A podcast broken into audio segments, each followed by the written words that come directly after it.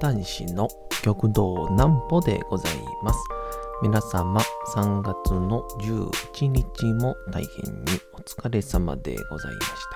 た。お休みの準備をされる方、もう寝るよという方、そんな方々の寝るをともに寝落ちをしていただこうという講談師、極道南歩の南歩ちゃんのおやすみラジオ。このラジオは毎週月曜日から金曜日の21時から音声アプリサウンドクラウド、Spotify、Amazon Music、Podcast にて配信をされております。皆様からのお便りもお待ちしております。お便りは極道南歩公式ホームページのおやすみラジオ特設ページから送ることができます。内容は何でも結構です。ねえねえ聞いてよなんぽちゃんから始まる皆様の日々の出来事や思っていることなどを送ってください。ご希望の方にはなんぽちゃんグッズをプレゼントいたしますので、住所、お名前、お忘れなくと。えー、いうことで、えー、水木と、えー、2日間東京に行っておりましたけども、まあ目的は、えー、木曜日にですね、ツイッターでも書いたりしたんですけど、テンダープロという事務所の、まあ、アイドルさん、タレントさんに、まあ、講談をえてほしいっていうことで、えー、ちょっと、えー、行ってきたんですけど、いやっぱりこう、タレントさんっていうのは、すごいですね。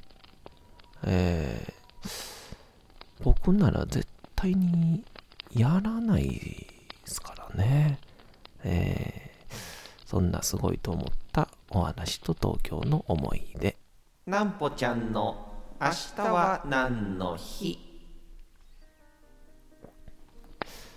さて、明日が3月の12日でございます。さあ、そのうちに3月ももう半ばになっちゃいますけど。さて、何の日でしょうか？スイーツの日。えー、3の数字、英語で3にちょっと合わせて、スイーで、1と2で、スイーツ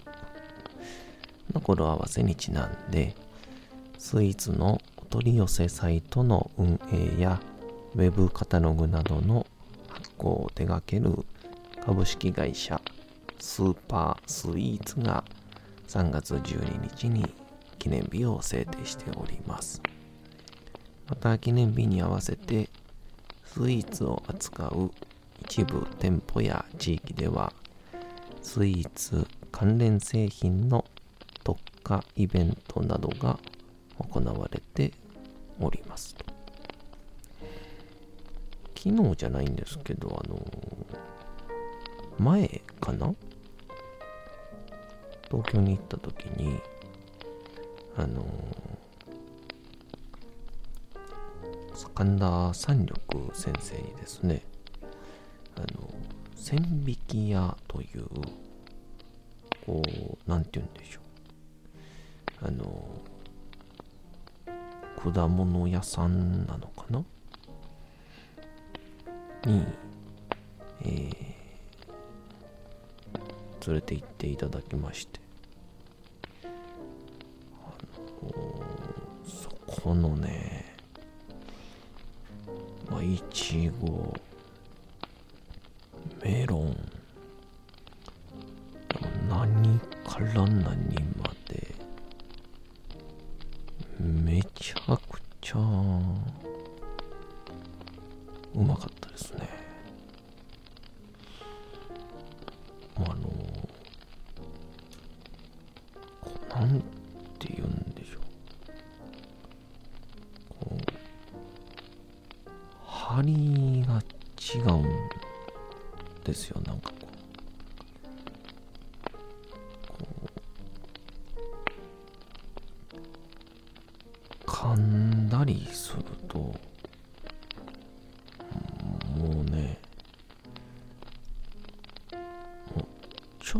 と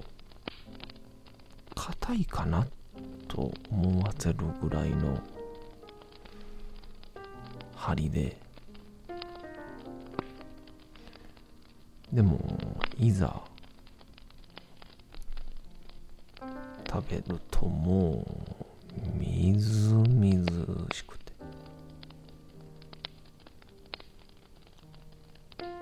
たまりませんでした。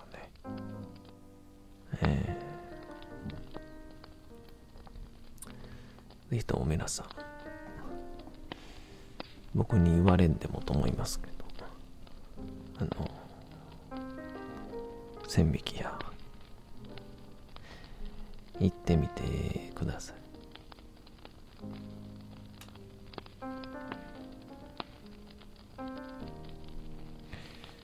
そうなんでえー、っと東京に行ってきたんですけど。結構東京行って初日ですかね。僕があの大学の頃からお世話になっている、えー、構成作家の南部さんという方にお会いをしまして。大学の頃からねめちゃくちゃお世話になっていて。みんなもう僕の大学落語研究会での思い出はもう、えー、南部さんなしには語れないというそのぐらいの方でも思い出しますね。あの東京の高円寺にあるガッツソウルっていう焼肉屋があったんですけどまあそこで僕が当時落語研究会のね部長になってでそれはあの南部さんは初め知らなかったらしいんですけど。僕がちょっとこうあの落ち研の愚痴を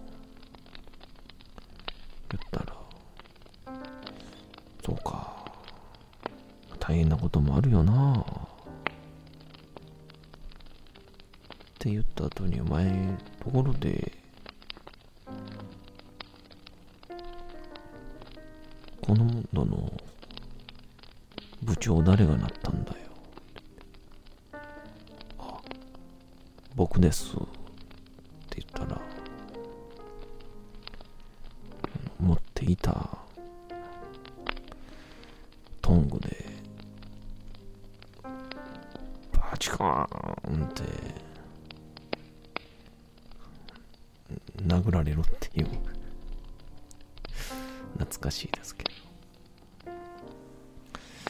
その南部さんにまあ焼肉行ったらね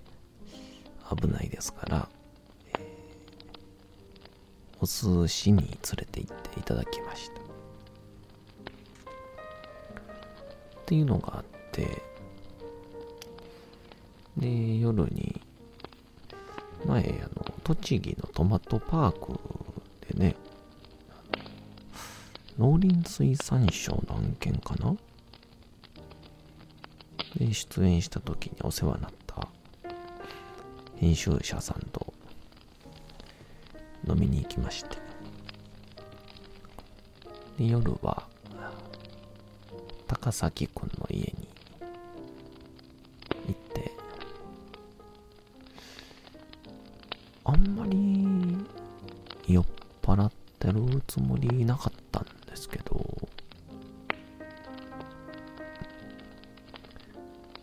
まり記憶ないんですよね。一番厄介ですね。で、翌日木曜日に、あの、あれですよ。富士フィルムのこういう展示会場みたいなのが、あの、六本木にありまして、東京の。めっちゃおしゃれな街でしたけど。そこで、話し家を撮るっていう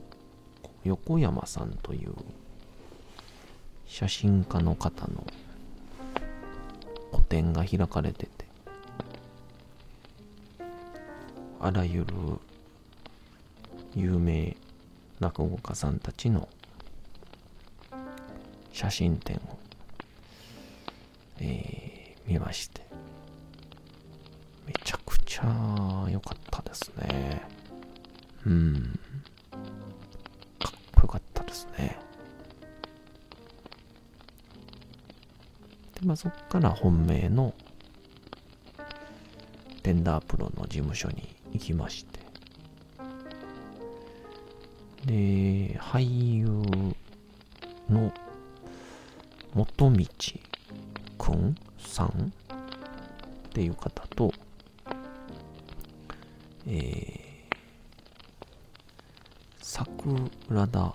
もかさんっていう方と、雨宮とわさんっていうですね。まあ、あの、この最後の二人に関しては、16歳の高校1年生っていうですね。もうちょっと、完全に僕はおじさん化してましたね。うん、すごかったですよ。で、何がすごいのかなってこう思いながら喋ってたら、ぱりね、こうやっぱりこう本当にいい意味で経験値がそれは少ないわけじゃないですかね。それはもちろんこのモカさん、トワさんしか経験してないこともあるんですけどまあ全体的に言ったら見てきた、聞いてきた量はそらこっちの方が多いわけですよ。でもそれがゆえにこういろんな出来事に対しての感動できるとか驚くとか逆にこう疑問を感じるとかむしろ僕らが知ってしまってるがゆえにわざわざリアクションを取らないといけないところもストレートな感情でノーリアクションみたいなええなぁと思っていやほんとそう思うとあのまあ5歳とかのあの超ませてる感もあれはあれで面白いですけど福君とかね。でもやっぱりその年齢の等身大が一番いいんだなというのを本当に思い知らされましたねめちゃくちゃ勉強になりました。で、ここの社長の井内さんって人と、まあ、去年お知り合いになって、で、その事務所の若い世代のみんなに、えー、講談を、やらせてみたいというので、いざやろうってことになって、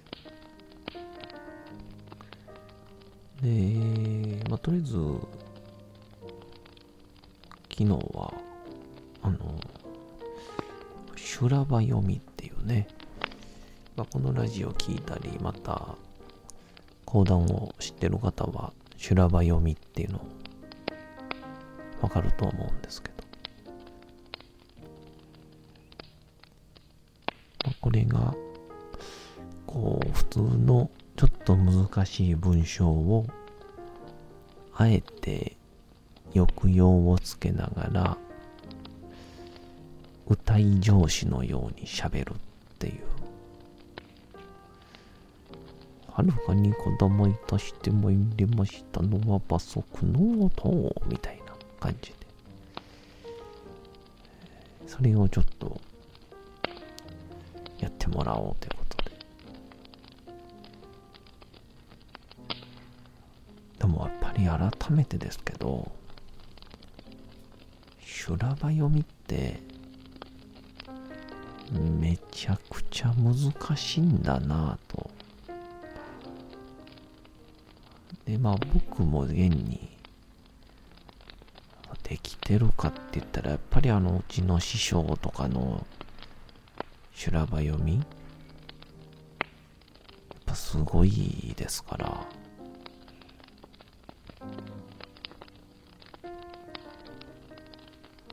で、まあやっぱり、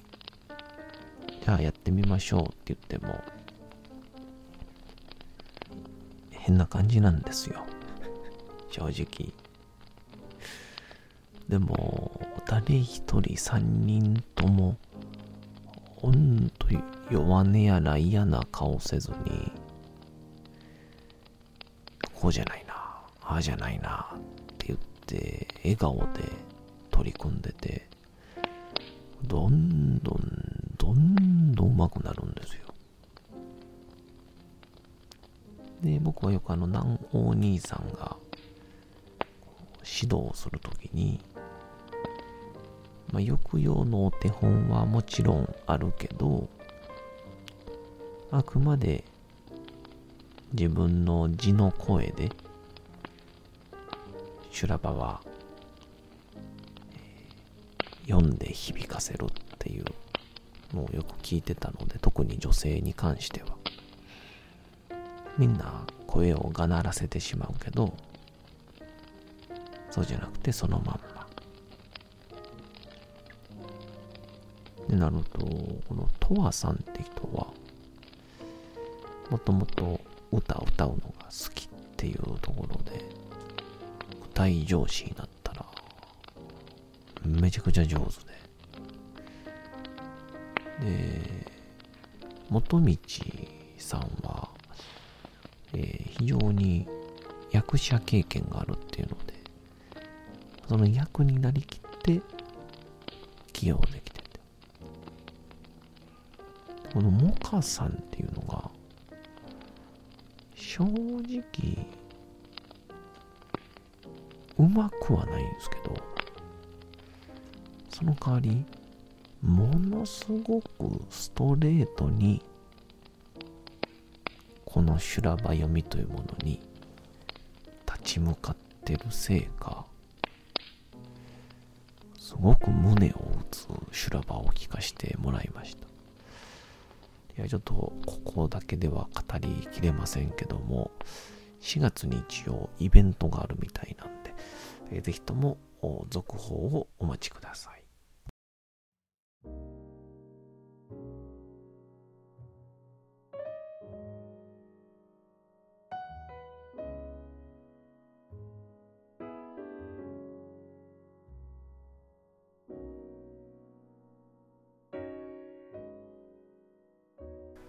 さて、時刻はうとうと朗読会の時間となりました。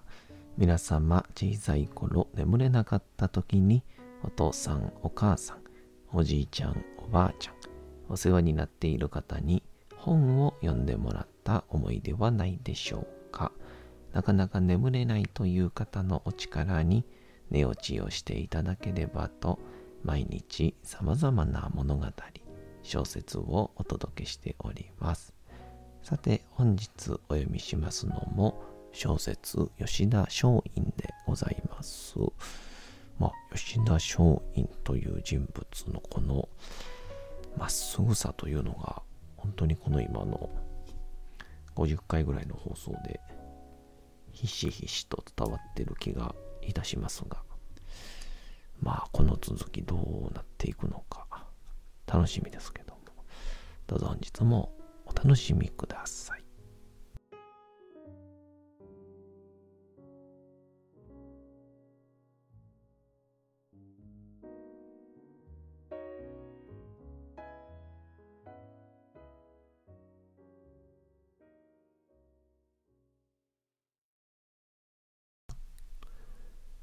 小説吉田松陰。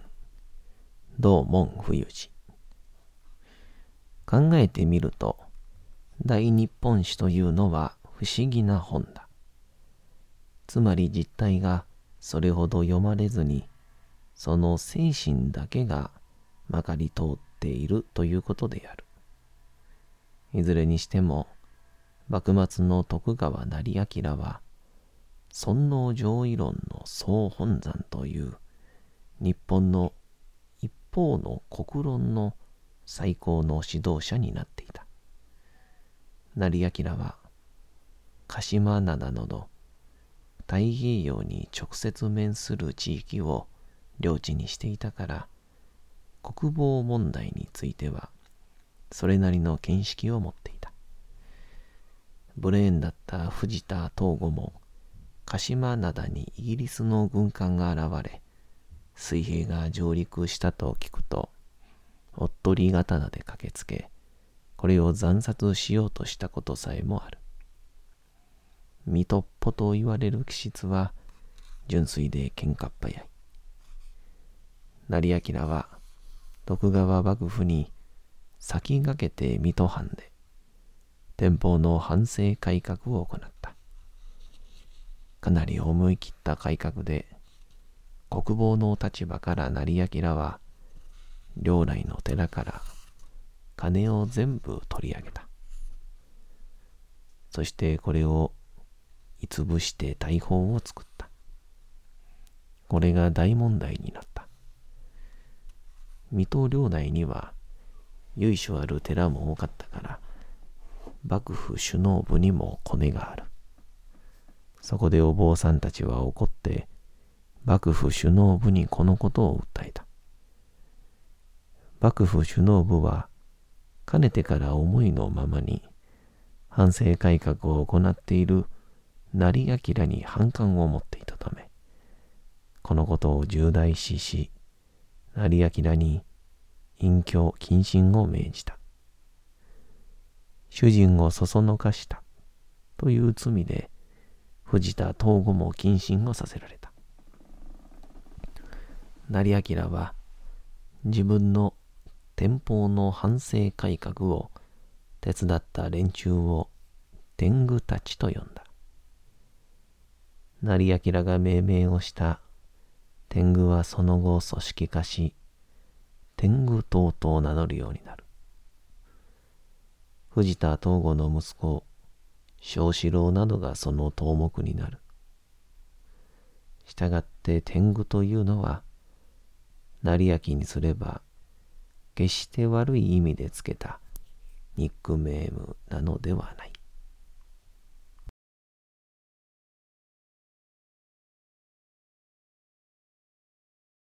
さて、本日もお送りしてまいりました、なんぽちゃんのおやすみラジオ。